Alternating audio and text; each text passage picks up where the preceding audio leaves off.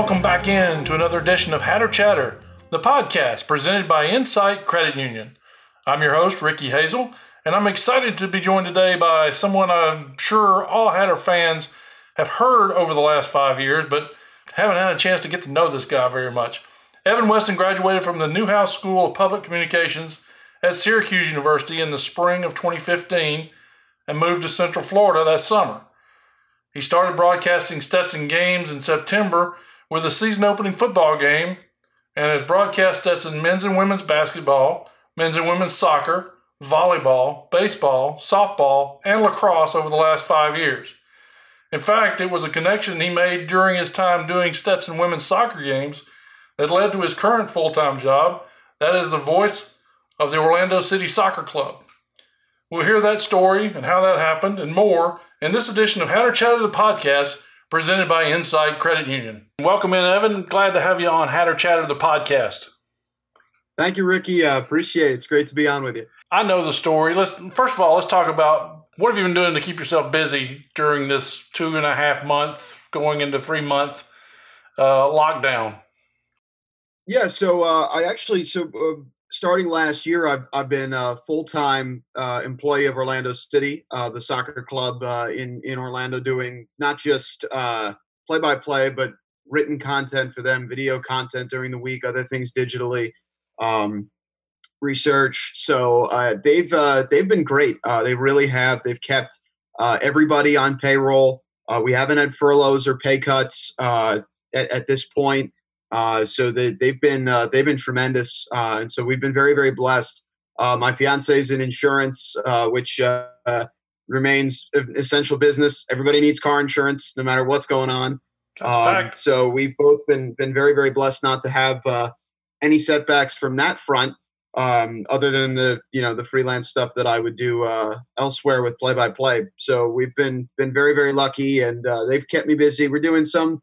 Uh, started in the office uh, last week actually, uh, just uh, every other day, um, and they've done you know the pretty good job with the distancing and and all the right restrictions and everything to make it safe for everyone. We've had everyone tested and similar to what they're doing with the players. So it's it's been it's been good. Uh, they've kept us as busy. We're doing uh, we're doing two hour live streams every weekend with uh, with old games, bringing on a lot of different guests and things like that. So it, it's helped my interviewing skills, which is good because I always felt that that was you know something I wasn't always a natural at, something right. I need to improve on. So uh, it, it's been nice to get some reps doing that. I definitely miss having games in front of me. I'm hoping that that happens sooner than later. Um, but uh, you know, I have no control over that. I can only do uh, what I can control. So we've been we've been largely very blessed overall. So when is there talk about when they may try to bring, the players back and start getting ready to play again? So the guys are in. Uh, you know, taping this now. By the time you release this, it may be completely different. Um, sure. Things have been moving so fast. Uh, the guys are in individual training right now, so they have them split up into four parts of the field, and they can train by themselves to stay in shape uh, but they can't actually work on anything tactically alone. Um, but uh, the the women's soccer league, the NWSL, announced today uh, that they're going to do uh, a tournament in Utah where they'll have all of the teams together on the same campus and kind of create a little bubble, uh, test the players every other day, um, and play out a mini tournament over the course of a month in Utah. Uh, I know there's been some talk about uh, MLS doing something similar. So far, nothing's been announced on that front. I have no information on that. I wish I did. I mean, it's in the dark as everybody else. Um, but uh, by the time you release this, maybe there'll be something. Maybe there won't. I don't know. But uh, that's the, the current situation. We're just kind of again doing what we can control. So you're a Jersey guy, right? I talk, am. Indeed. Talk a little bit about growing up in the area you grew up in, Jersey, and what your childhood was like there. Yeah, uh, I, I, know uh, there's probably a lot of Jersey folks uh, in, uh, in in and around DeLand. No, I know no that. Um, yeah, so uh, they'll probably know what I'm talking about. I grew up in uh, in Princeton, New Jersey, just about halfway between Philadelphia and New York. I actually got both markets TV channels. So I got two CBSs, two NBCs, wow. two ABCs. Um, and so we always claim New York. If you're between New York and Philly, you're going to claim New York. I'm sorry, Philly. Uh, it's just the way it is. Uh, most people think there's only North Jersey and South Jersey. There is Central Jersey, uh, which is uh, is going to claim New York as their home city, even though there are some some Philly people uh, in that area too. But yeah, it's uh, New Jersey gets bagged on a lot, and a lot of it is justified. Um, but it's also a state that, for as small as it is, uh, has a lot of different flavors to it. Um, you know, you got the shore, which is some of what it's stereotyped to be, but also very quiet and laid back. There's some really rural parts of New Jersey that are are far more, um, I guess, more southern flavor than you'd expect for being that far up. And then there's also uh, tons of urban parts of New Jersey and suburban parts of New Jersey. It's a it's kind of a catch-all state. Uh, that said, it's expensive and they have winters and it's very very densely populated you can't get away from anybody Right. and i don't really miss living there with the exception of i miss my mother and new jersey bagels that's about it everything else i uh, i would I, I packed up as soon as i could we'll say that well, I know Stetson's had a lot of Jersey ties, especially recently. I mean, Steve Trimper's from Jersey. Uh, yeah, the baseball say, team, Steve baseball team especially loaded, but you know, Miola and, and Pito and Brandon Hilton, those guys are all Jersey guys. And but even with football, with uh, Colin McGovern was he's a Jersey guy. Well, Roger Hughes was the coach at Princeton when I was growing up. I would go to Princeton football games. They were five minutes away from my house and go see. I, I mean, I had no idea at the time. I was like eight years old, but I saw Roger Hughes's Princeton Tigers um, growing up as a kid. So it was always funny to me that that's where I ended up. So obviously, in that area of the country, there are innumerable options for where you can go to college. Why Syracuse? How did you wind up there? I always wanted to be a broadcaster ever since I was a little little kid. Um, I was uh, I was eight years old. I would take the uh, a bucket of wiffle balls and a wiffle ball bat in the backyard and play out entire games in my head. Where like if I hit the ball to a certain level of the house, that was a single or a double, or if I hit the roof, it was a home run. Um, and I would call the game, and uh, it was the only time in my life the Mets have ever achieved anything. When I was growing up in my my backyard wiffle ball games, uh, my beloved cursed New York Mets. So I guess you were Um, after the '86 championship. Yes, yes, I was. Uh, they were in the World Series in 2000 when I was seven, and then they were in the World Series the first year I moved here, which I thought was ironic. Um, but otherwise, uh, otherwise, very, very little uh, has been produced from all the time I put into the New York Mets. Uh, but yeah, that was I, I always want to do that. I would do the the standard. You know, I had Madden, and I would sim the season and call the games with the the the sound off. I, I would bring you know when I was even 13 or 14, I would bring a voice recorder to a high school basketball game and just you know BS uh, about it. You know, I didn't know what I was doing, but it was. Uh, I, I would. Uh, I was never much of an athlete. I played baseball for a little while, but I, I wasn't very good. And I, uh, you know, my much more athletically inclined friends would play pickup even as, as young as third grade, and I would, you know, do the announcing and I would ref at the same time. Um, so it was, uh, you know, it was it was fun, and and that was what I always wanted to do. And Syracuse was the school to do that. That was just that was just what it was. Uh, you know, it was. That is not to say uh, if you want to be a broadcaster and you're listening to this, you do not have to go there. There are other That's a fact. great, great schools that produce wonderful broadcasters every single year. Um, I, I wish that there was more uh, out there about that, but at the same time, uh, I'm not saying that it didn't help. Um, well, my alma mater does pretty well in that in that league as well. they certainly do. Um, they were I applied there, uh, but uh, but Syracuse was was absolutely uh, absolutely the place to be for that, and so I I did it and I went in and uh, and they they I definitely got better over my time there. Sure. I'll say that uh, I was I was not good in high school. Nobody is. So who did, maybe Tirico. who did you look up to in the in the broadcasting world? Who did you try to emulate? Yeah, uh, so it was a lot of it was was local guys. So uh, so Gary Cohen, the the, the Mets TV guy, Sure. and, and Howie Rose, uh, who was the radio number one for the Mets, were my two idols. Uh, the the two guys that I listened to the most by far.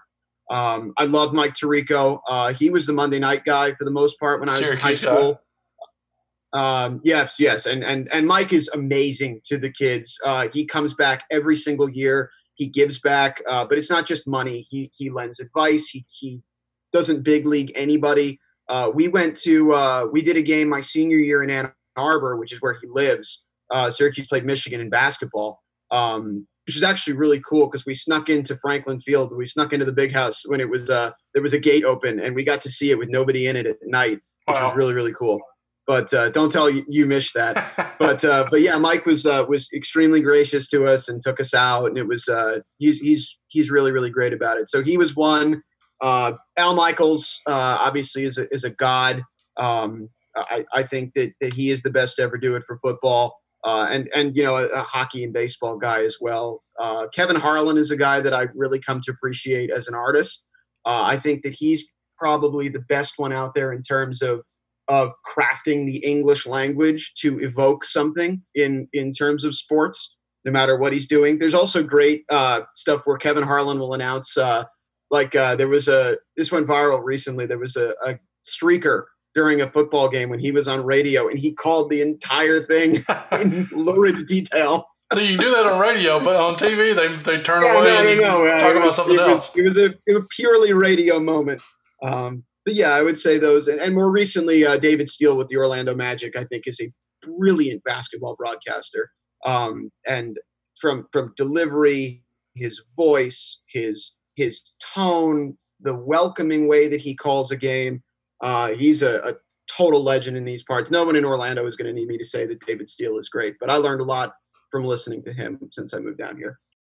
Insight Credit Union is a proud partner of Stetson University Athletics. Insight has been bringing better banking to Central Florida for nearly 85 years. Insight Credit Union is your local go to for lower rates on auto and other loans, credit cards, and more. Insight Credit Union and you, better together obviously the way you talk about the Mets and the broadcasters there, baseball fan growing up, how does a baseball fan yeah. transition to do everything you've done? I mean, for Stetson alone, you've done football, baseball, basketball, volleyball, lacrosse, soccer. You've done them all. Yeah, well, it wasn't just. Ba- I mean, baseball was my favorite. Baseball was the sport that was the closest to me. Um, but I was a huge NFL fan growing up. Uh, I'm a Green Bay Packers fan. I don't know how that happened entirely. Uh, Brett Favre was my favorite player as a kid. Uh, he was my favorite player on the backyard football computer game, and I guess it just sort of went from there. There you go. Um, but yeah, I, have been a lifelong Packers fan, um, and they're they're sort of the saving grace because they're the only team I've ever rooted for that's like good consistently. Uh, not to say that they don't do things that that get them. Are they the only non-New York fan team that you cheer for? Uh, no, I've become a huge Magic fan, uh, and I, I, I never really had an NBA team before that. Um, so the Magic are, are kind of my uh, my my go-to. Um, I've always liked the Lakers. Um, I've always found them to be fun, but I you know you can't be a fun you know because the the Shaq and Kobe Lakers were what it was when I was a kid. Right. It was like you can't be a Lakers fan in New Jersey. You know, plus they're too Yankee like for me to really latch onto. I can't I can't jump onto a front runner. Um, but yeah, I mean, uh, it was it was really the Mets and the Packers were my two favorite teams uh, growing up, and uh, and basketball. I've, I've always loved college basketball, so that was easy for me to get into. Um, soccer, I did not have any connection to until very recently, which we can talk about a little bit later. Sure. But uh, but yeah, the, the other thing is though, like I just don't. My policy is I don't say no. So if you ask me to call a volleyball game, I'm going to call the volleyball game. I'm going to learn how to do it, and I'm going to do it to the best of my ability. We're very lucky that we have uh, we have Cheryl, uh, our former coach, to be right. color, so I can just sort of let her carry the whole, whole shebang, and I just say the things that are procedural and and you know do the advertisements or whatever, and that's that. And that's what um, that's what but, a lot uh, of you know, a lot of play by play, especially with television's about is you know set up yeah, the set much. up the analyst and let them go.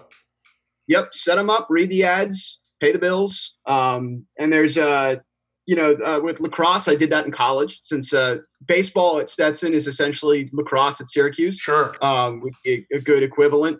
Um, so it's it's uh, that's the you know we don't have a baseball team. That's the sport that we did. We did men's and women's lacrosse. So I did I did four years of women's lacrosse in college. Uh, so that was pretty easy for me to transition to. Um, but yeah, soccer and volleyball volleyball were the two that I just had no experience with when I got down here. But I said, I don't say no. So that was that was how it went. So I'm talk- not too good for any sport. I'll say that. So talk about when you when you finished your degree at Syracuse, what what's going through your mind is now what? Yeah, so I my my junior year, I was lucky enough to get an affiliated minor league job uh, for the summer. I did short season in the Penn League uh, for the Nationals affiliate, the Auburn Doubledays in Auburn, New York. Um, it's about 40 minutes west of Syracuse. Uh, it was all right. I, would always wanted to work in baseball. Um, my dream was to be the Mets broadcaster, of course. Sure. Uh, and you know, I, I, worked for Auburn, and the people there were amazing. The the the the guy who hired me now works for Memphis Redbirds. Um, they do a, they do a great great job. One of the best AAA organizations. Uh, but uh, you know, it was working baseball is hard. It's every day. It's a grind. You get maybe five off days in three months. You are you get to the ball, and, and in minor league baseball in particular, you're not just the broadcaster. Right. You handle all communications with the players, with the coaching staff, with anyone who wants to cover the team. You have to. You are in charge of the press box, which means you have to clean the press box. I power washed windows my first season. Um, wow. I, I, was involved in numerous other things that you would think had nothing to do. I painted the outfield fence uh, to remove some advertisements before the season started. Like wow. it was, it was stuff like that. It was nuts. And then, or you're traveling and you're with team on the road. So uh, we went as far as Aberdeen, Maryland in that league, Lowell, Massachusetts, Burlington, Vermont, uh, Northeast Ohio. So uh, and, and and that's not that's nothing. There's there's leagues where the standard is a 12 hour bus trip. The right. Midwest League yeah. is a good example. That I a friend who was the Bowling Green Hot Rods broadcaster, and they would drive 14 hours from Kentucky up to northern Michigan, which just sounded like a nightmare. Right. Um, but uh, so after that, I thought I don't really want to do minor league baseball again, at least not at first. Uh, and the thing that was blowing up, this was 2015, was collegiate streaming. Right. Smaller schools at the D1 level were really starting to put a lot of emphasis on even just one camera streams of their games. And I knew that I wanted to live somewhere. I, I wanted to, I was going through a time where I really wanted to change. I lived the, my entire life in the Northeast. And like I, I bag on Jersey a little bit. I still have a lot of fondness for Jersey. Sure. I have very little fondness for Central New York. Uh, very little. Uh, I, I I, I got a lot out of my time at school. I, I like Syracuse University as an institution, but uh, I have I have very little desire to live in Syracuse, New York, or nearby ever again. Uh, I hate snow. I hate clouds. It's gray. It's miserable. Um, and it's I knew winter. I had to get out. So it's winter there, like nine months a year, right? Yeah, yeah, pretty much. I mean, it it, it, it snowed there like uh, last week. Um, so the grand irony is, I met my fiance in Florida and her whole family lives there, so I have to travel back there for the rest of my life. Uh, I, that's just I, I, figure that's sort of my eternal punishment. You know, that's the trade off for finding a great woman is that I'm gonna have to do this, but that's okay. I've accepted that sort of bit of cosmic fate.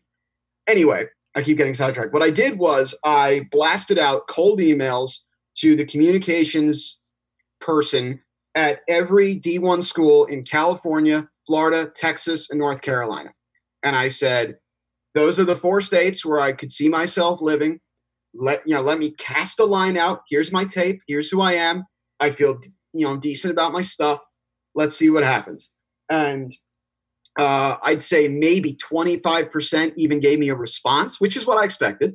Um, and then a further maybe eight or nine were like, okay, you know, maybe we can use you. Why don't you come in?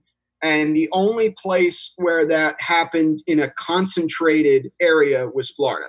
Uh, I heard from you guys and UCF, and I heard from FAU about what would have been a full time position. So I said, okay, it looks like it's going to be Florida. I'm a huge theme park person, so that was kind of my first choice anyway. Right. Um, let's see what we can do. So I went down to Boca to talk to FAU. They were really great.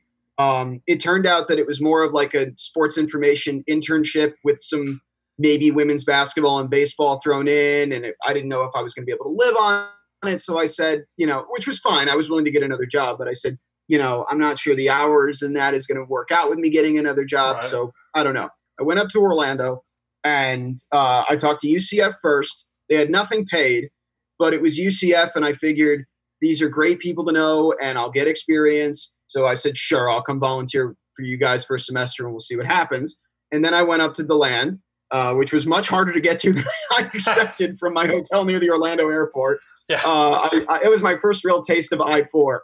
Uh, was my first drive up to meet you at the James Square office. Yeah. Um, and uh, I was decked out in my full suit, and I walk in, and there's Ricky in his polo and shorts uh, a, on a hot Thursday in July or whatever it was. And uh, you know, you mentioned football, and and I don't know why you opened my email and responded to me. I think you guys were were sort of trying to pull together a large group at that point because you didn't know how much was going to have to be. Was that the first year where E3 was mandatory? Yeah, yeah that was that was about the time I, I, was putting together our E3 production unit and and we were looking for that. But you know, I'm I'm one of those people that if somebody takes the time to send me an email, I'm going to take the time to read it and, and respond. I'm not. Yeah. I've not ever been one to just throw it in a folder and, and get rid of it. So no. you know, and I and I get and still to this day I get emails all the time from people who are interested in doing exactly what you did. They're looking for broadcast jobs, and I I reply to all of them uh, just to let them know where we are and what our situation is. But um, yeah. so I did the same did the same with you and, and explained what we were doing, and that was when we were starting our E3 production unit. Kevin Wilson at the time was was here running that, and uh, you know we were we were getting the ball rolling. We were we were doing our Hatter Vision stuff, and and we still do that tremendous amount of that. But uh, we wanted to really find a person who could be the voice of Stetson for the E3 production and not piece it together with, you know, this game it'll be this guy and this game it'll be this person, you know. So I, I, I was out I was looking. I wasn't actively searching. I wasn't posting ads or anything, but I, you know, I knew I got emails all the time, so I was I was hoping that would uh, would continue, and it did. And you landed on my desk, and and uh, here we are. What five years later, and five years later, yeah. No, well, it was funny because I think Kevin had left literally like the day before I came in. Yeah, Kevin. You mentioned because you know half of our conversation was about how you didn't know how the game was going to be on the air on September 3 right. or whatever it was. Yeah, and Kevin, I said, well, Kevin I'll had, be here. Kevin had just gotten married, and while he was on his honeymoon, right. he got a call that his mom was ill, and they had to cut their honeymoon short. And, and uh, his his mom lived in Tampa, and he had to uh, he had to give up the position here and, and move back to Tampa, and and uh, so we were without anybody at that point. And that first uh, football game that year was rough because uh, that was when the Jeff Taylor came in, and basically the, that football game was Jeff's interview. It was like, all right, here's the truck, here's our equipment, do what you can with it. That and, was that was an insane broadcast. I, I could, that broadcast could be a, a documentary in itself. Yeah, that was wild. Um, I, it was my first game I called for Stetson.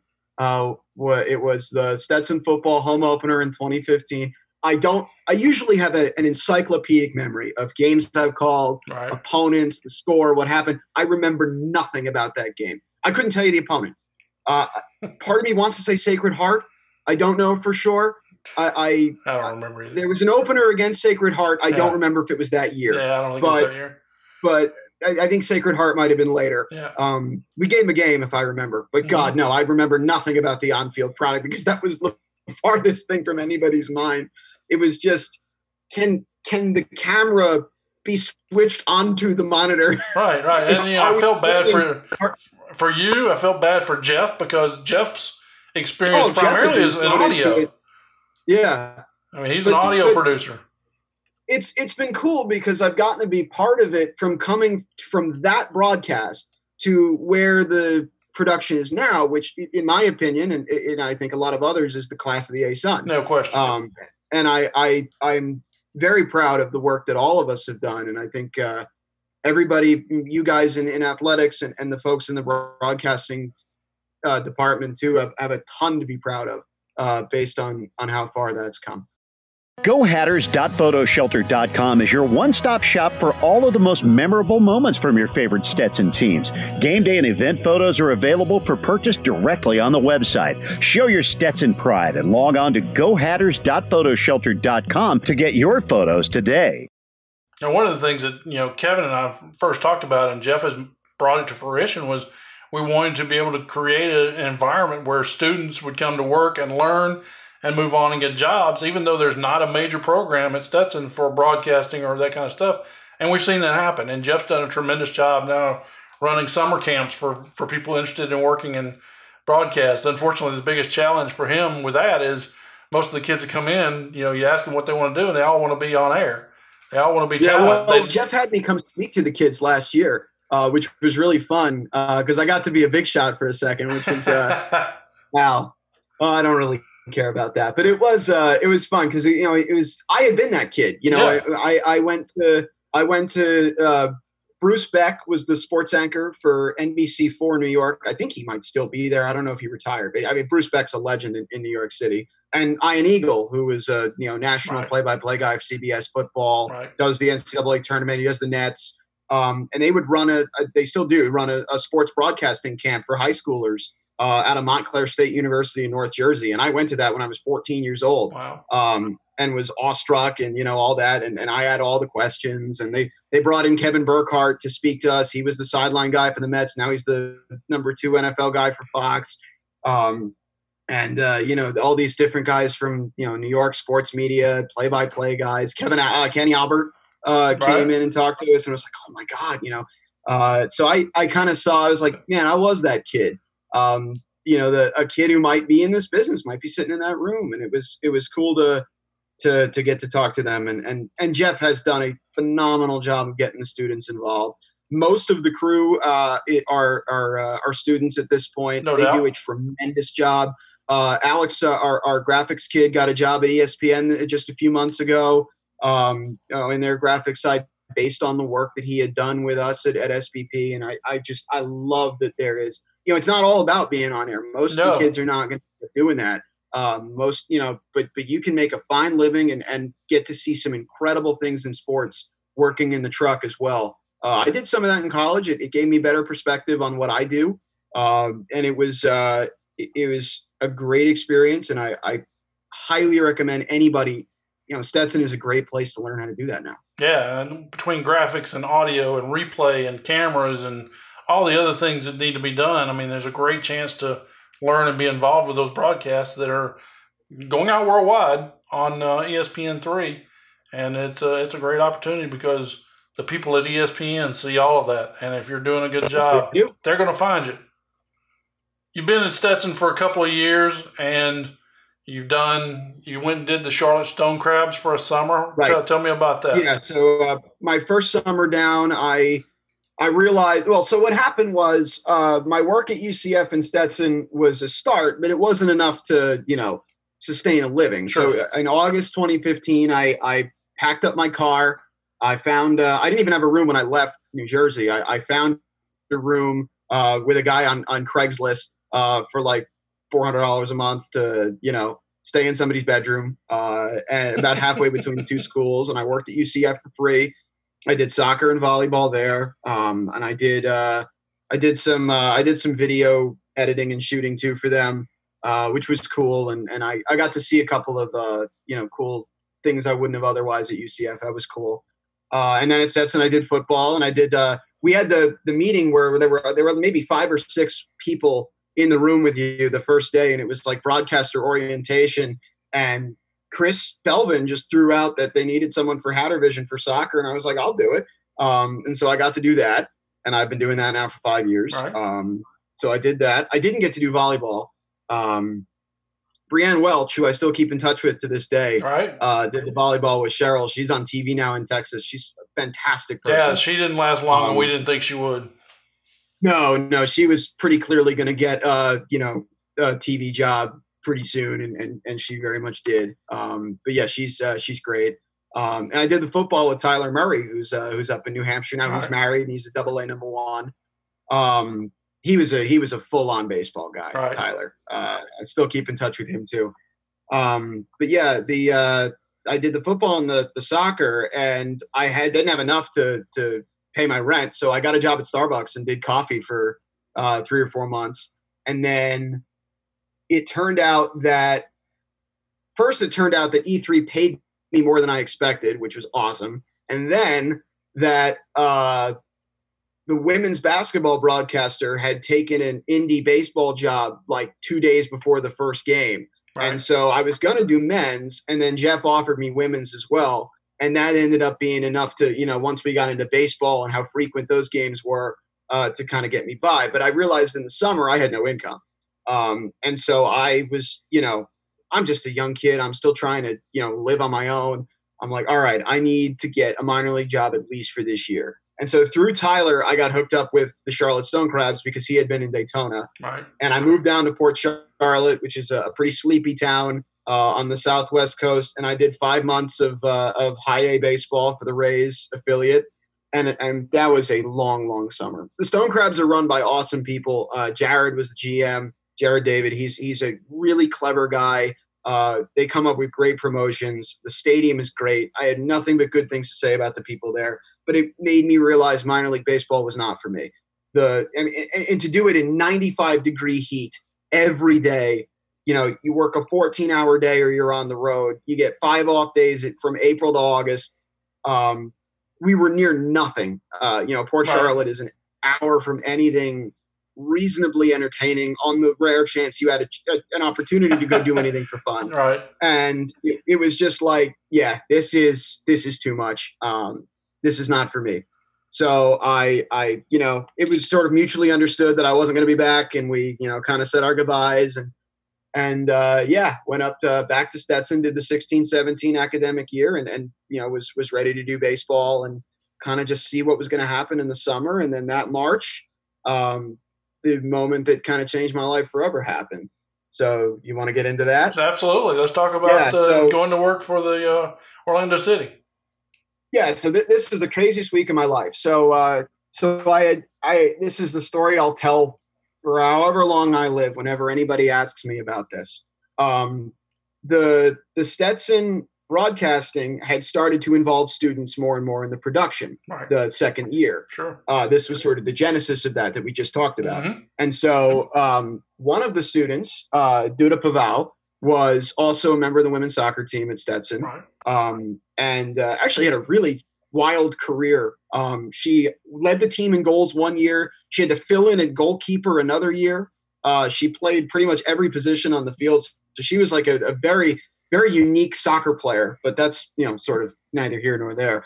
Um, she was working crew for for Jeff, uh, and she was interning for Orlando City. Uh, that was you know as sort of a we, we still do this uh, at Orlando. We have a broadcast internship where uh, you can take it for credit and you kind of learn the ropes and, and get to working behind the scenes. And Orlando City also does a great job of promoting internally. So a ton of our interns uh, get hired. Uh, a lot of the people I work with in our communications department today started as interns, right? Uh, including Duda, as we'll soon find out. No doubt. Uh, so she uh, she was working in the office uh, after their season opener, which was a nationally televised game. So their primary play-by-play guy did the radio call. After the season opener, when they were going to need their main radio guy, who does all the, you know, I'd say seventy-five percent of the games, he left to take the Atlanta United expansion team radio job. His whole family lived in Atlanta.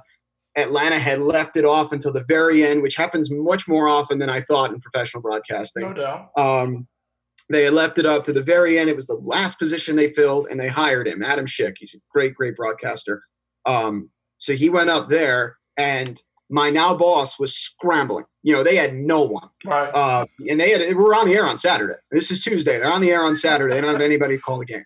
So, so in his desperation, my boss Marcos starts asking everyone in the office, including the interns, if they had someone to come call this game on Saturday. You know, maybe it wasn't going to be a permanent thing, but just to get the game on the air.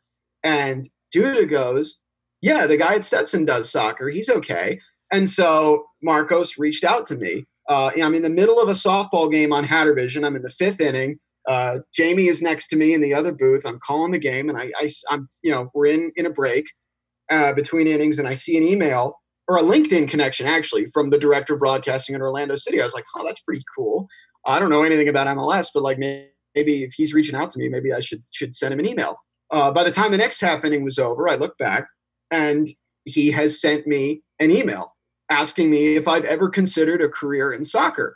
And I wrote back to him. I said, Well, uh, I had not before, but I have now. Uh, I'm in the fifth inning. If you give me 45 minutes, I'll call you and we can we can talk about this. And so I I'm sitting there, my heart's racing. I finish the game, and I run to the parking lot, uh, which is just a covered wooded grove behind right. Uh, Amelia and I I'm on the phone with this guy. I'm like, holy crap! Uh, and you know, he says we've had this emergency uh, vacation of this spot. We need someone for Saturday. Do you have any soccer tape? And it turns out, I was like, I don't know. It turned out that I had clipped seven minutes of one of the games I did for free at UCF in 2015. And that's what I was able to send him, in addition to a more recent basketball tape that I had done to just show him what I sounded like right. at the moment. Because I, you know, the 2015 tape was garbage, right. but it was soccer. It showed that I had called a soccer game before, which was, I think, all, all he needed. right. Um, so the, the next morning, 12 hours later, he calls me. He says, Yeah, we, we want you on the air on Saturday. And so I had to go to practice that same day to see the team. I, I had no idea. I knew Kaká was on the team and he was injured. So it wasn't even, you know, I, I didn't even get to, to see him. Um, you know, the, the team, uh, it was completely new to me. The league was completely new to me. And I had three days to get ready, which, which genuinely would have been impossible. It, it would have been garbage if I'd had to go on the air and do that game. However, the game was in Boston and it was March and it was 15 degrees. So it got postponed. So I had an extra week. Nice. Thank God. Um, I had an extra week to get ready, which was extremely helpful. And I just started devouring soccer. And over the next month or so, I realized that I really loved it, like in a way that I hadn't really found with a sport since baseball. And you think about it, they're actually very similar in terms of the more, it's that more languid, laid back, uh, you know, more of a free flowing style broadcast. You would never think that they were similar because baseball is pitch, pitch, pitch, you know, but you don't call baseball that way. No. You call baseball as this flowing, you know, organic thing. And soccer is very much that. No, there are not a lot of goals, although there are more goals in MLS than most leagues Yeah. because Ameri- Americans love goals. Goals are sexy, and Americans love sexy sports. Uh, so we have one of the highest goal rates of any league in the world. Us in the German league, I think, are the top two. But but yeah, yeah. So so it's it's it's about the flow of the game. Who's in command of the game? Who's on the back foot? Uh, you know, chances develop. Where's the momentum? So it, it- there's there's a lot of that. And in baseball, I think I think they're very similar calling them. But the great thing about soccer is, unlike baseball, where you could be there for two hours, you could be there for five hours. You're in and out in 90 minutes in soccer every single time. It is 100% guaranteed. It is the most efficient sport, and I love that. Uh, you are in and out. In we have a three-hour block for our broadcasts to include pregame and postgame, and we hit our marks every single time. I know when things are going to happen. I know exactly how they're going to happen, and it is. I, I don't know why. I find that extremely comforting. But with by, within the two months, I was a rabid soccer fan. I was watching five Premier League matches every weekend. I was devouring the condensed version of every MLS game every single week, and I got super into it and kind of owned it, and it you know became my thing. At Main Street Community Bank of Florida, community is our middle name. Just like the Stetson Hatters are our hometown team, Main Street is your hometown lender. You'll work with local lenders, making local decisions, decisions that support your community. Main Street Community Bank of Florida, familiar name, familiar faces, familiar bank. All loans are subject to credit approval. Member FDIC, Equal Housing Lender. So when you started out doing the soccer matches, you were not traveling with the team. You're doing you're doing the games when they're playing on the road in a TV studio. How is that different from what you're obviously used to doing?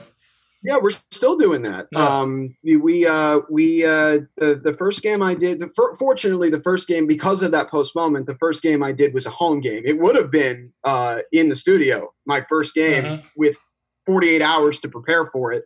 Um, had had it not been postponed, it's it's different. Um, the first two years we were at uh, we were at WFTV, the ABC affiliate in, in town, um, and they set us up in a, a studio. It was like a, a, a stu- it was half studio half storage. Uh so they had you know their green screens and a lot of uh sets like chairs. Sure. there was a couch in there um and then they had an interview set behind that and they would put a monitor on the wall and we had a table and i actually had a very nice uh, fancy recliner that i called the game in which was uh, it kind of got me in that conversational mood Sure. um, and that's how we did the games uh, the first two years. Um, and calling radio off a monitor is tough because you can't see everything. right. You have you can't you just can't. Sometimes you can't see the ball, and in radio you need to know where the ball is. No I have to. The, the listener does not have an idea of where the ball is. I have to tell them every second, uh, you know, as long as something's happening, they need to be informed so I can paint that mental picture.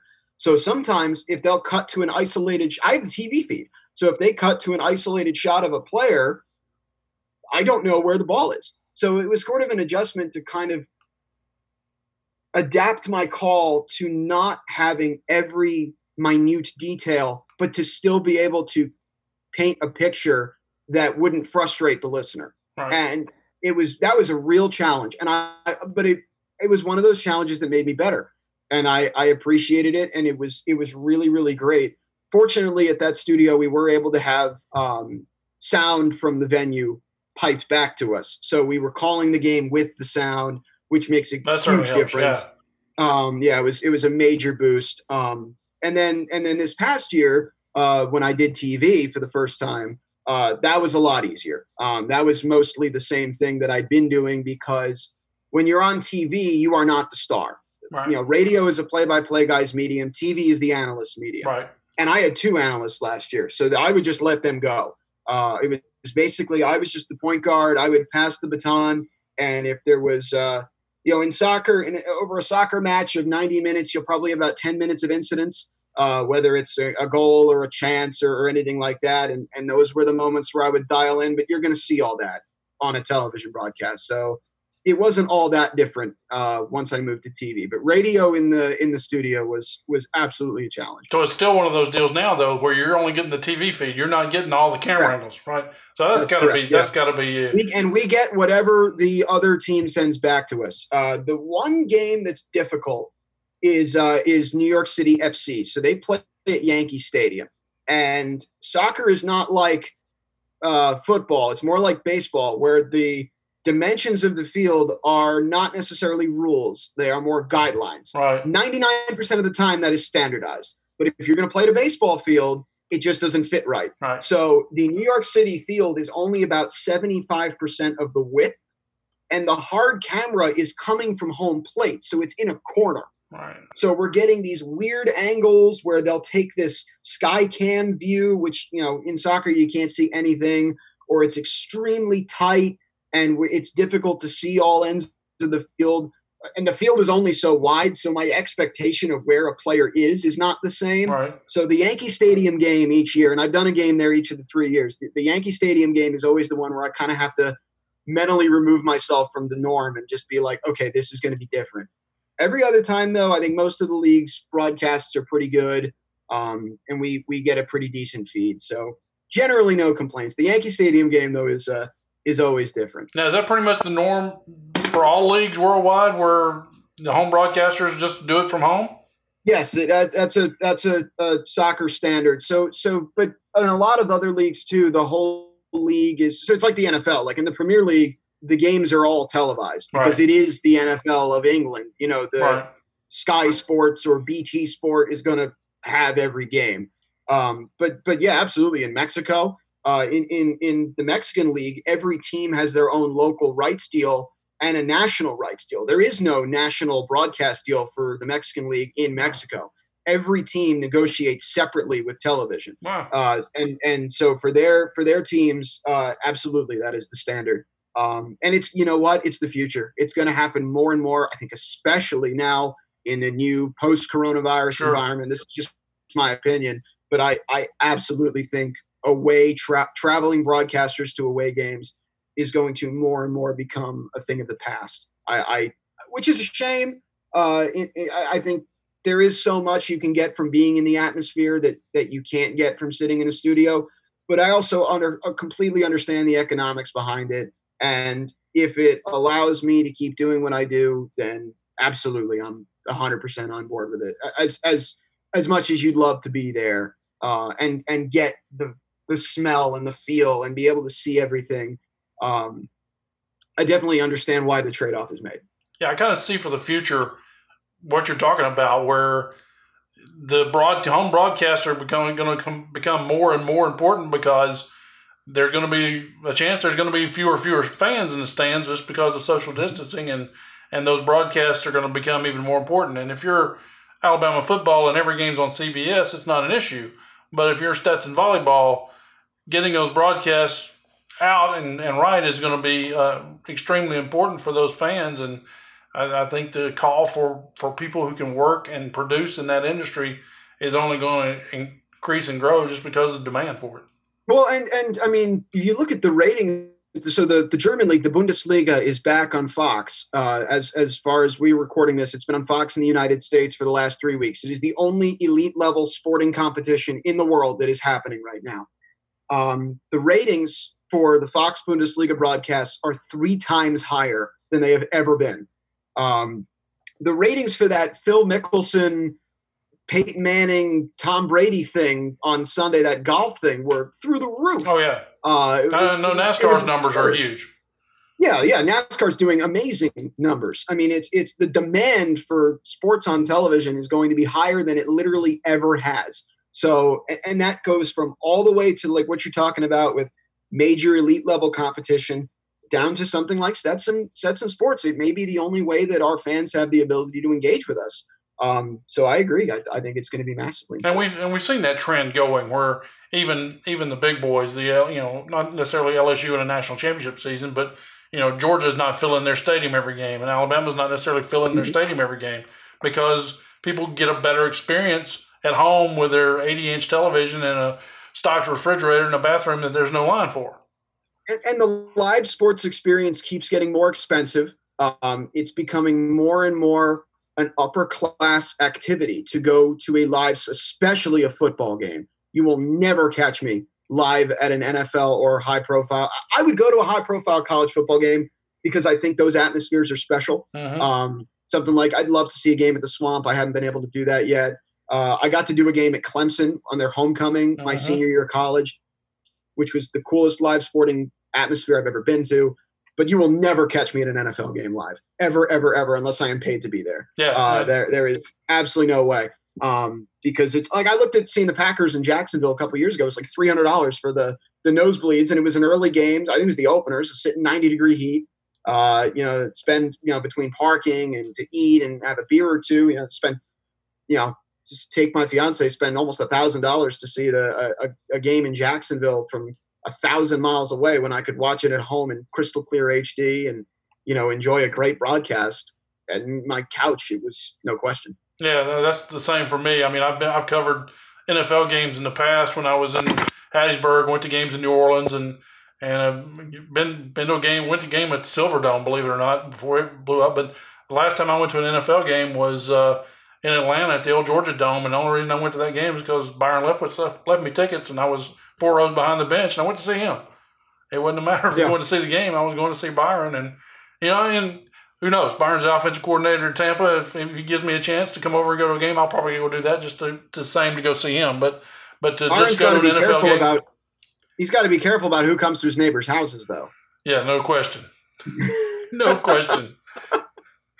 So, uh, as you've done soccer now, has the desire to move into baseball? I know you talked about baseball is such a grind and so hard. Is that is that passion waned any? Complete, completely gone. Well, a lot of that too is moving away from the Mets. So I don't have the Mets down here, right? Uh, and and my connection to them through decades of buffoonery has has been severed. Um, the 2015 team was awesome. That was the first year I was down here, so I was by myself. I would I would go home and watch the World Series games, and that, that was amazing. Um, and that that team was was so so awesome. Uh, it, it, didn't even really matter that they didn't win the final series. It was just it was great to see the Mets have a run like that because that had never happened for me. Um, but uh, you know they they had an okay season the next year. I think they made the wild card game and they they got bounced by Bumgarner, of course. Sure. Um, and they have stunk out loud since then and have been, you know, have gone right back to the same old Mets. This offseason, is a perfect example. So they sell the team finally. We've been waiting for this for decades. They sell the team to a hedge fund, you know, one of the 10 richest men in America. This guy's going to pump so much money into the team. They're finally going to act like the Yankees. They're finally going to be competent and well run, and everything's going to be great. And then he backs out because they demanded more control or something. And then they hire my favorite baseball player ever, Carlos Beltran to be the manager of the team. How cool is that? well, he's not going to be the manager. He got caught in a cheating scandal with the Astros. We had to fire him. Like it's, it's just the the New York Mets are. Uh, it's it's so funny too to see Jacob Degrom be the only person in the world who isn't affected by it. Like everyone else is caught in their orbit of dysfunction, and I feel like he's almost sapping the energy of that to be. He's gonna be. He's gonna make the Hall of Fame. You realize that at this point, the way he's going, more likely than not that Jacob Degrom is going to be a Hall of Famer. He's that good, no question. uh, and it, it's it's absurd the, the that he has not only thrived but become one of the few greatest pitchers of his generation in that chaos. Uh, so I still watch Jake uh, when he pitches uh, because it is he guarantees you a short game no question. and he's masterful. Um, I think but got some other that, pit, yeah, they got some other pitching that's pretty good as well. I mean, No, well, but Noah Syndergaard, Tommy John surgery. Yeah. Uh, you know, he, he was going to miss the season. Um, you know, Matt Harvey, uh, you know, had a tragic end to his career, basically. Uh, Zack Wheeler's gone. Uh, so, I mean, they, they just traded for Stroman last year, but, uh, you know, traded this kid, this, this high school kid that's going to be amazing for Robinson Cano, who, you know, finally got old. And I don't know, it's just what they do. Uh, but, but beyond the Mets, uh, working in baseball, and the the amount of time it would take to reach that level right? uh, and and I just wouldn't have a life. And it's important to me to be able to travel and be able to do things that I enjoy outside of my job. Uh, my job is awesome. I, I get to work a, a dream job, but it's still a job. You know, I still want to do things for fun um, outside of work, and, and baseball just doesn't really allow that. Um, so, for from that standpoint, uh, no, baseball is not for me. I would love to to work in basketball. Uh, and, and doing Stetson basketball is my favorite thing that I do at Stetson. I, I absolutely love Stetson basketball. What a fun season we just had on the men's side. No question. Um, I, I cannot say enough about the job that Donnie Jones and, and, and his staff did in that first season. Uh, my favorite team at Stetson, I, I'll, I'll be honest here. Uh, I- this is evident if you listen to all of our broadcasts, is our women's basketball team. I was in, initially so connected to them. They were so good. Uh, the 17 season was when they when they th- went 13 and one. I watched live the entire game where they played at FGCU as if I was watching the Mets in the World Series uh, when they went down and beat them at Alico Arena to win the title. Um, was uh, so so so. I've always had such a connection to them, and the men's team is has now you know announced itself as as uh, having an extraordinarily bright future. I'm so so excited. I, I really really hope that they get to continue to build on on what they've put together there. Um, so basketball, and, and I've really fallen for the Magic. I know that they're not very good, and and they've uh, they've had their you know more up downs than ups in the last decade, but they're in an exciting place now too, where they they made the playoffs a couple years in a row, and and you know can put themselves in a good position, and I've I've really enjoyed that. So basketball would be a, a place I'd love to get back to, but uh, no, I'm a I'm a soccer guy now. That's that's that's where I'm at. That's that's what I do, uh, which is uh, surreal to say. I would have never expected that, but I found that things pretty much never go the way you expect them to go, and you kind of just have to roll with it. Show your Stetson spirit and get your green on with officially licensed tees, sweats, hoodies, and more. Go to www.shopgohatters.com. All your Hatters gear is just a click away. Visit www.shopgohatters.com today.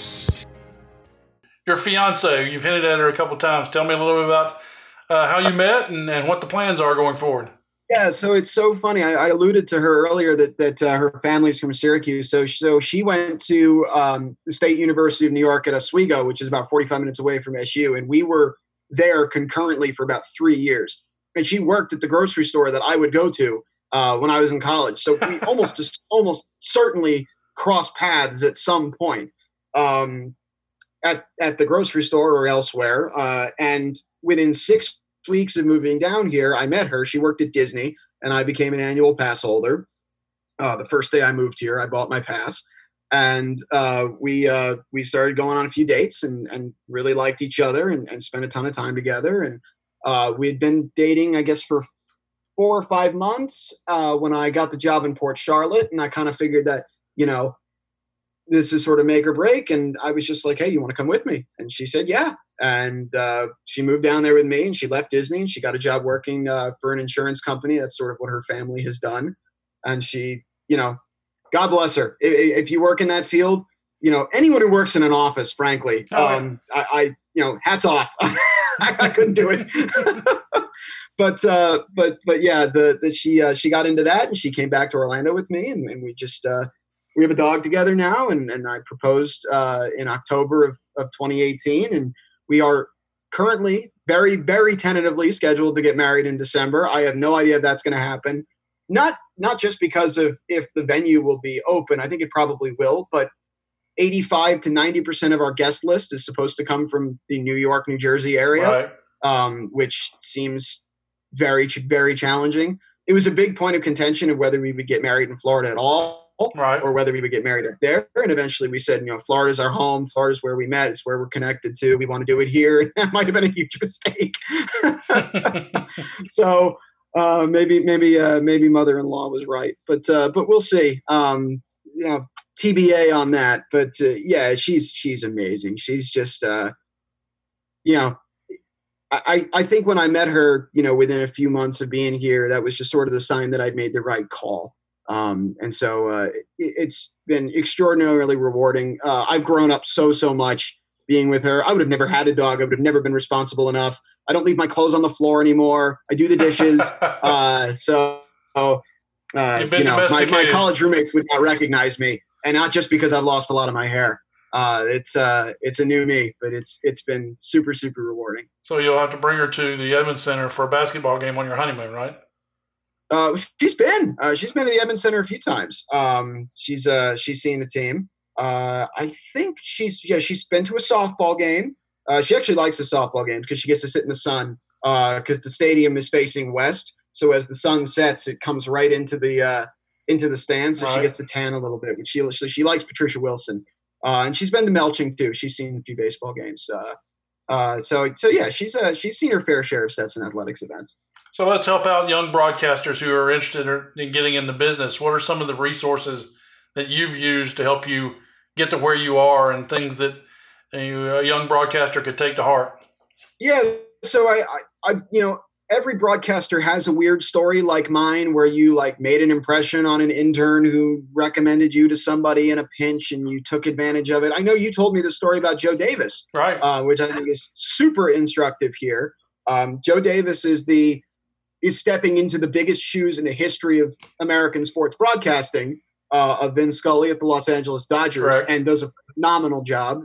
Uh, still does. Uh, I think he was doing college football with Brady Quinn. He does. Uh, he does college football on Fox Sports. He's also started a podcast. It's uh, off air with Joe and Orel. It's really good. I listen to it. Yeah, yeah. I mean, you know, he's doing a podcast with Orel Hershiser. Wow, you know, no big deal.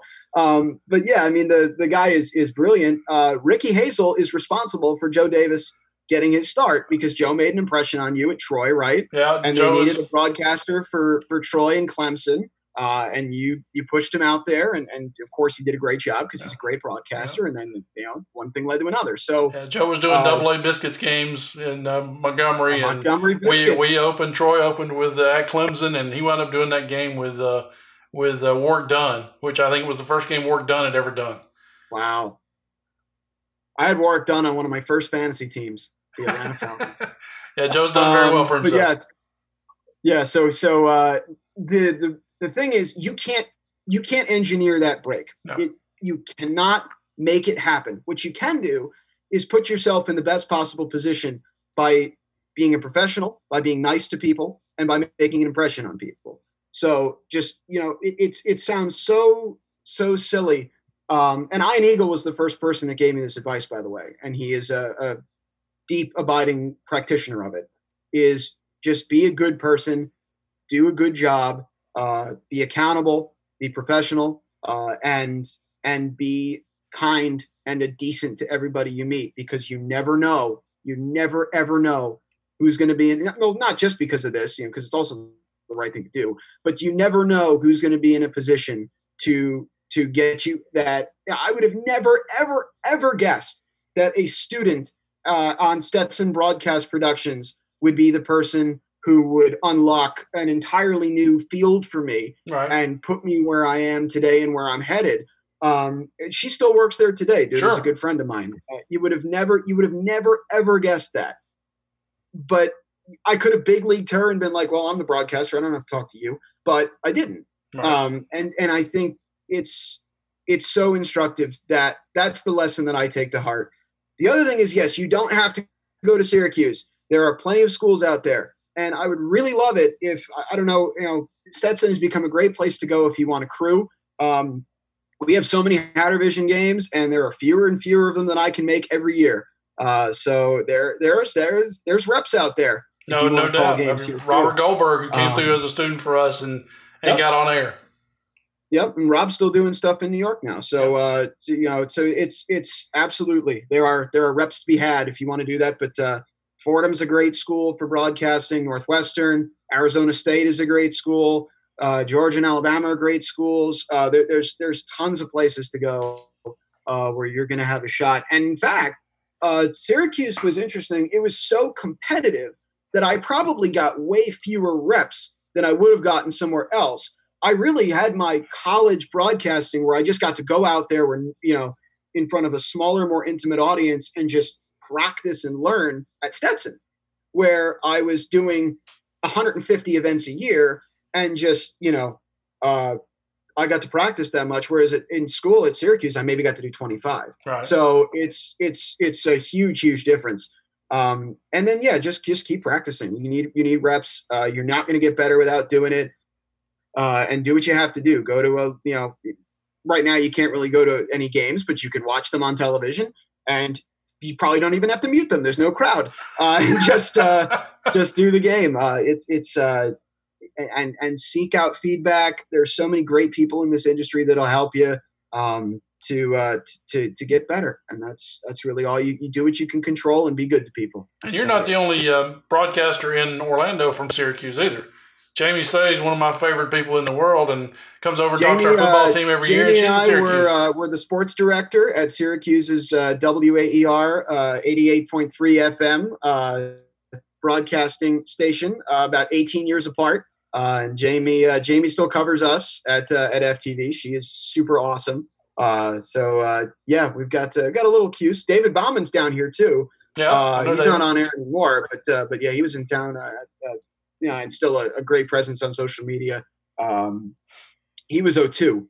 Uh, Jamie was 97, I believe, and uh, I tell yeah, you, we're, the, we're everywhere. on the other end of that, If you Josh- go to Syracuse, you're, if you're gonna if you go to Syracuse, you're gonna get what you need because there are more resources there and more alumni there and everything. But I will say this: um, I've never gotten like gotten a job because I went to Syracuse. That's never happened right. um, that I, I that not once. Uh, other than that, my first minor league baseball job, obviously, because I was in town, and Right. it was. But, but beyond that, like as a professional, after graduating, I've never gotten a job because I went to Syracuse, all for different things. So uh, whether I, I got I got to work at Disney at ESPN Wide World of Sports doing tournaments for the NBA and for for their soccer showcases because uh, Skip Hill, who was Jeff Taylor's supervisor with ESPN, Right. noticed me and recommended me to them. So like things like that will happen. Uh, you just have to make an impression on people and be good to people. To me, that's the most important thing. Well, on the flip side of that, Josh Miller, who played on our football team at Stetson, he just got accepted into the broadcasting school, Syracuse, and he's going there in the fall.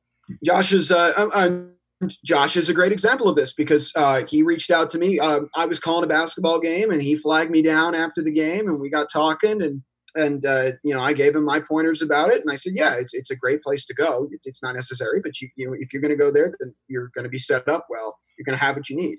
Um, and uh, and he's uh, he's a, a real go getter. He's super passionate about it, and he's a good guy, and I think he's going to succeed because of that. And like a lot of other people during this time, Josh has started his own podcast, which is on Apple Apple Podcasts as well. He's doing that with uh, Andrew Rogowski, who's also a former Stetson football player. So they've got their podcast going.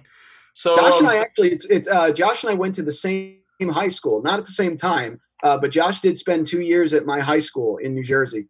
Um, so uh, so we had that connection too. But yeah, love love an offensive lineman podcast. We need more of those. Get you know, too much is on quarterbacks these days. Well, you're more all- respect for the offensive line. you're you're on one with one right now. So there you go. Yep, Uh, I know that. Experience renewal at the Westin Lake Mary Orlando North, a preferred partner of Stetson Athletics. The Westin Lake Mary welcomes you to North Orlando with 253 guest rooms and 14,000 square feet of function space. Be sure to ask for the Stetson preferred partner rate when booking. The Westin Lake Mary for a better you. So, what's been the highlight for you of what you your time at Stetson and what you've done at Stetson? Oh man, um, men's basketball has had some utterly ridiculous games. Uh, you know, the they would lose most of them, but they'd be so entertaining and insane uh, that that I'd come away being like, I've never seen that happen on a basketball court before. Uh, that's always been my impression. And then it was so funny. So when Donnie came in, it was completely different we stopped playing this absurdly high paced style and actually finished in the in the bottom five in the country in tempo possessions per game. Right. Um, and that was entirely by design. Sure. Because Donnie wanted to use the length that he had on the roster and the ability, you know, he had two guys who could score and the length that he had to just choke the life out of everybody that he played. And he beat Liberty doing that. He beat South Carolina doing that. It was it was essentially the Bennett idea. Um, and it was a great strategy. So, so watching that program evolve has been great. The women's basketball season and doing the ASUN championship in, in 2017 was fantastic. Um, the baseball season in 2018, calling Mitchell Sanger's no hitter um, was was a fantastic memory. Uh, although it's not the best pitched game I've seen at Stetson, that would be the Logan Gilbert uh, FGCU game with 18 strikeouts. We started with 10 in a row, uh, and then uh, I think it was Colton uh, Colton Leitner, who made the diving catch at third with a double play to end the game, he and did. Stetson won one nothing. Uh, that's probably the the single greatest performance uh, I've seen that would stick out to me.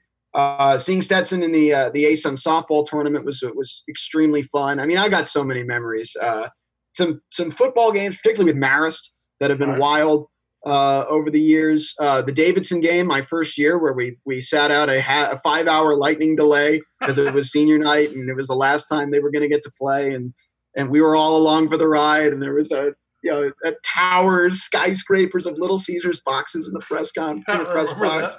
Um, so man, but but I guess it's just like I've had such a great opportunity. I can't thank you and, and Jeff and, and Chris and Jamie and everybody enough for just giving me an opportunity to develop and, and become better and get experience and, and connect with the community and the land that has been so gracious. So it's uh it's it's uh, it's it's been a, a wonderful, wonderful relationship and opportunity, and I, I can't wait to get back to doing it again.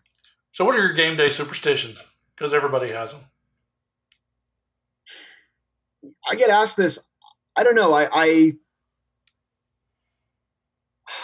I don't know. I, I don't really have. I'm not a superstitious person at all. Um, there are just certain things that I like.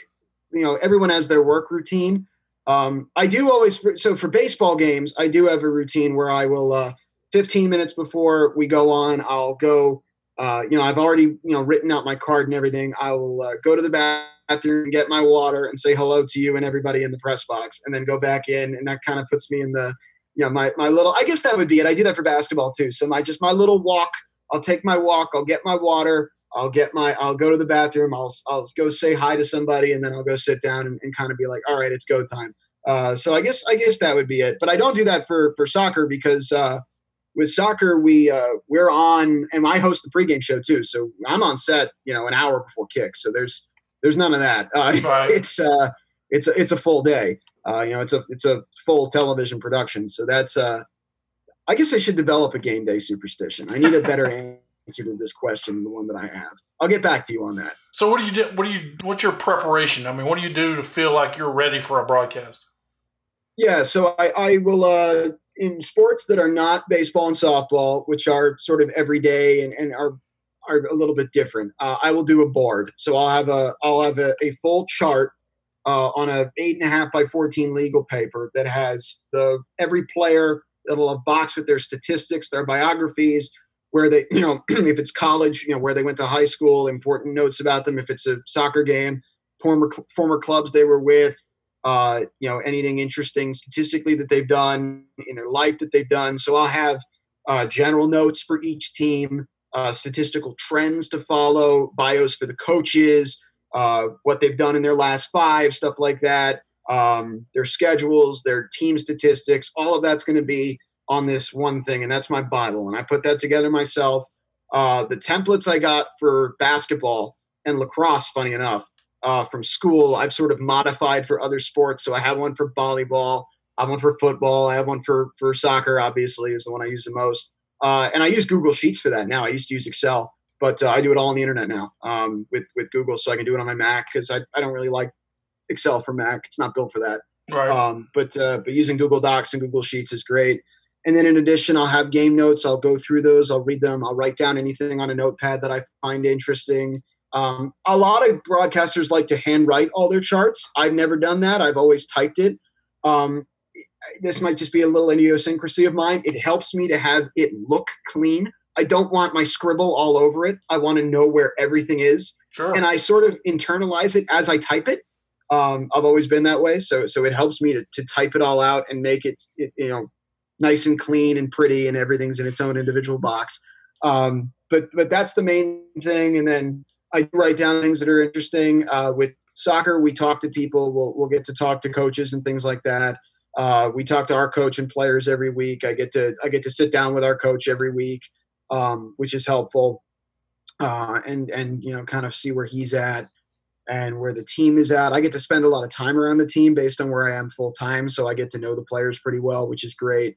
Um, you know, the more you know, and you're not going to use ninety percent of this stuff, maybe more than that, right. over the course of a broadcast, but you have it. No matter what happens you have it. I need that preparation. I feel i feel exposed. I feel naked if i don't have that. You know if something happens uh, and anything can happen i won't be prepared for it if i don't have that. So five hour weather delay to fill you can uh, you can do that yeah you'll, you'll get mostly the same answer so baseball and softball are slightly different because those are sports that are you know every day for the most part so you just you have your card and uh, game notes for those are super valuable. And by the way, nobody in college sports does better game notes than Ricky Hazel. Uh, the green sheet for baseball is the Bible. Uh, that thing is is a religious text. Um, your game notes for football are 100 pages long and are unbelievably thorough. There's something for every for the third string center, uh, the long snappers, and the, the, the fifth string punter. Because Roger Hughes will have five punters, and and they uh, that that they'll have something about them. And I, I that is you know sometimes you won't get that. Sometimes for the other team, I have very little. Uh, when I would do high school sports in college and, and in high school, you, you would have very little. But uh, Be lucky to have a you- you- roster you- sometimes. yeah, exactly. Um, but you make do with what you have. Yeah, I've, I've had games. I've done games where I got a roster five minutes before the game started. I, you know, who's number seventeen? I have no idea. Go out. You know, I'd send the color guy to go ask somebody who number seventeen is because I don't know who they are. Right. Um, so you you you you go through that. Happens Um, to us sometimes too. it's funny. And the higher level you reach, the less work you have to do for that because with MLS, I get a 75 page game guide every week. It's all there. It's it's you know that there's everything that I could possibly want to know is in this packet. Right. So it's all been compiled for me by somebody else. I just have to put in the the format that I want. Right. Uh, but learning how to do all that through lower levels is what makes me feel more comfortable. So you said earlier, and I told you I was going to challenge you on this, that you're you're now most passionate of all about soccer. I know Yes. that's not true. I know you're a huge WWE fan. Well, that is true. I am a huge professional wrestling fan. It's funny.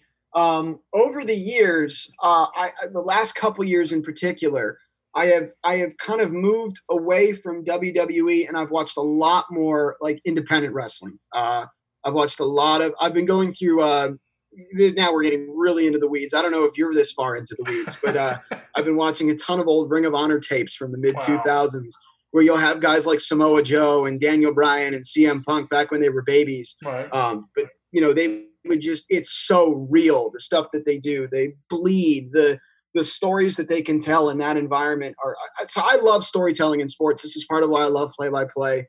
And for me, professional wrestling is the perfect distillation of dramatic storytelling and sports. It's both. You get to have everything in one.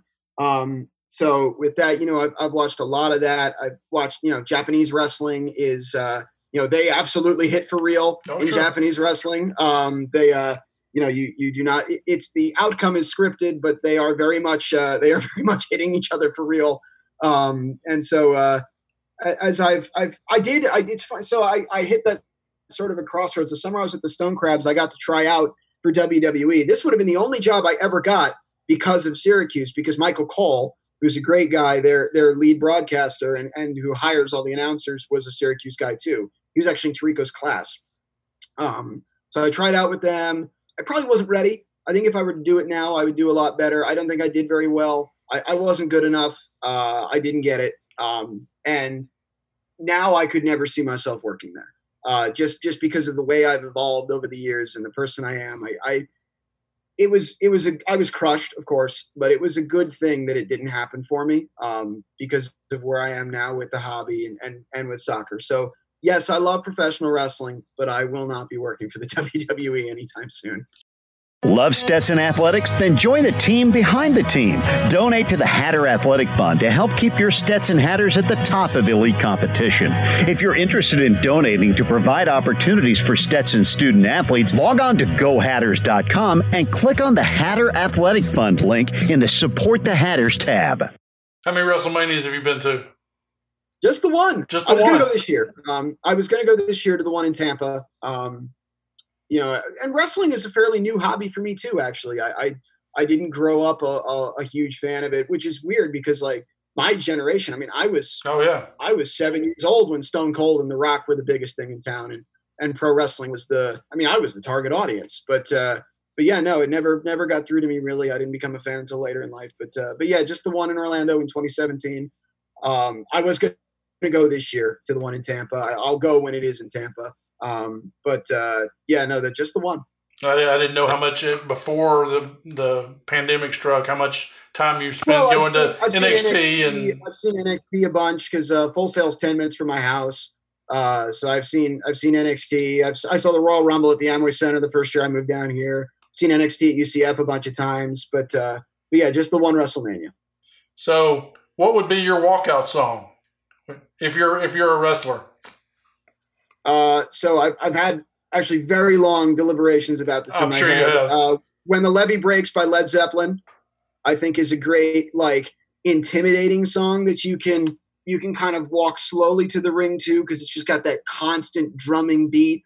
And then if I were going to do a more like overt uh, hero character, it might be Touch of Evil by Judas Priest. Uh, it would be a, a super badass wrestling song. So those are my two answers for that. So, what's the immediate future for you right now? Yeah, well, we're, we're gonna we're gonna again the MLS picture may be completely different by the time you're listening to this, um, but uh, we're gonna keep doing what we're doing. I, I love Orlando City; they are amazing to me. Uh, they they're a great great club, and the league is in such a good position. You know, we're all sort of hopeful that the coronavirus doesn't impact that momentum, but the the fan interest is at a ridiculous level for such a young league. Um, you know, it's it's already probably the the sixth most popular spectator sport in the United States, behind the Big Four and, and racing. And I, I think it's uh, it's it's it's got an unlimited potential, especially with its appeal internationally. Um, I'm really really excited about where the league is going. It's going to be at 30 teams by 2022. The TV deal comes up that year, which should you know imbue a big revenue boost. And whenever the league does get back this year, I'm hopeful that the TV numbers will be at a level that you know helps that out. Um, so that that's going to be a big thing to watch for. But yeah, I mean, it's just uh, I'd love to do soccer nationally. Uh, I've been open about that. That uh, I'd love to do basketball. Um, but but yeah, I'm I'm uh, I'm I'm the the voice of Orlando City and the voice of the Stetson Hatters, and I'm I'm very very happy doing that. Perfect. That's uh that's great, and, we man, I've spent, enjoyed spending time talking to you and we got to make this a regular part of this once the seasons start back and have yeah, you on every week to talk it's about the games and what's going on with uh, the games been, you're watching. Uh, it's been good to catch up with you. I miss you guys. I haven't seen anybody since March, so it's uh, it's it's been nice talking to you, Ricky. Hopefully, really, come hopefully come August and September, we'll be back to playing games again, and we'll uh, we'll, we'll be back to what we both love. As soon as you know, you let me know because we will. Uh, I'm certainly anxious to get back to. Very good. All right. Thank you, Evan Weston. Thanks for being on Hatter Chatter, the podcast presented by Insight Credit Union. And we'll look forward to having you on as a, again as a guest somewhere down the road. Insight Credit Union is a proud partner of Stetson University Athletics. Insight has been bringing better banking to Central Florida for nearly 85 years. Insight Credit Union is your local go to for lower rates on auto and other loans, credit cards, and more. Insight Credit Union and you, better together. And that'll do it for this edition of Hatter Chatter, the podcast, presented by Insight Credit Union. I'd like to thank all of our corporate sponsors who make it possible for Stetson University and Stetson Athletics to provide our more than 400 student athletes a quality experience on the courts and fields of competition in the same way the faculty provides all Stetson University students a quality educational experience. Those sponsors include, of course, our presenting sponsor, Insight Credit Union. Other sponsors include Florida Public Utilities. Visit ask4gas.com for more information. Geico Insurance. 15 minutes could save you 15% or more on car insurance. Visit geico.com to find out how. Advent Health. Visit westvolusia.com. Old Florida, new vibe. Coca Cola Beverages of Florida. The Alliance Community for Retirement Living. Bud Light, the official beer of Stetson University. Florida Orthopedic Associates. If it hurts, see them first. Hampton Inn and Suites of DeLand. ImageWorks, your one stop corporate identity shop. Main Street Community Bank. Familiar name, familiar faces, familiar bank. Morningstar Storage, the space you need, the way you want it. Orlando Sanford International Airport. Visit flysfb.com. Simpler, faster, better. Total Comfort, the name you can trust. And Weston Lake Mary Orlando North, for a better you. Thank you to all of our corporate sponsors.